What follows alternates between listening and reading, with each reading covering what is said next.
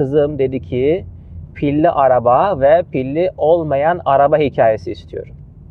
Bir varmış bir yokmuş. Bir şehrin içerisindeki bütün arabalar pilli değilmiş. Hepsi benzinle çalışıyormuş. Benzinle çalıştıkları için de egzozlarından havaya kötü gazlar karışıyormuş.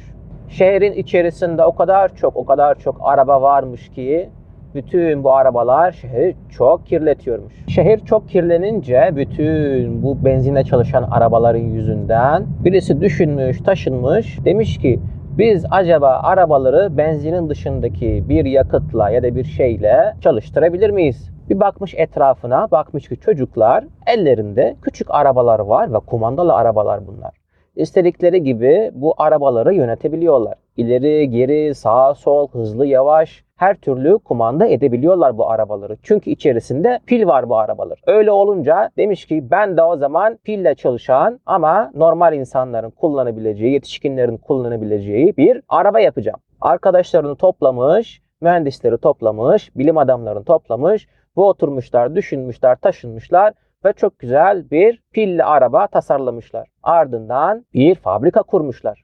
Bu fabrikada önce pilleri üretmişler. Demişler ki bizim çok özel pillere ihtiyacımız var. Pilleri yapınca arabayı tasarlamışlar ve çok güzel bir araba olmuş. Pilleri almışlar, arabaya takmışlar. İçine de bir tane elektrikle çalışan, pille çalışan bir motor koymuşlar. Öyle olunca arabalar çok sessiz olmuş. Çok konforlu olmuş. Sonra insanlara demişler ki bakın biz size pille çalışan elektrikle çalışan arabalar yaptık. Gelin bu arabaları alın ve bunları kullanın. Önce insanlar şüpheyle yaklaşmış. Demişler ki acaba bu arabalar bizi yolda bırakır mı? Acaba bu arabalar iyi çalışır mı diye düşünmüşler. Arabaları yapan adam demiş ki gelin beraber biz bu arabalarla gezelim. Arabaları binmişler ve gezmişler. Uzun mesafeler gitmişler ve araba çok güvenilirmiş. Pili de o kadar çabuk bitmiyormuş. İnsanlar arabaları çok beğenmiş. Ardından demişler ki evet biz bunları kullanabiliriz.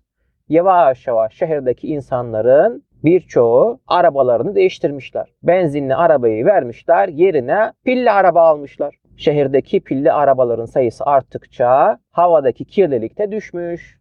Sonra bir gün bir kız demiş ki siz bütün bu arabalara elektrik yüklüyorsunuz. Bütün bu arabaları şarj ediyorsunuz.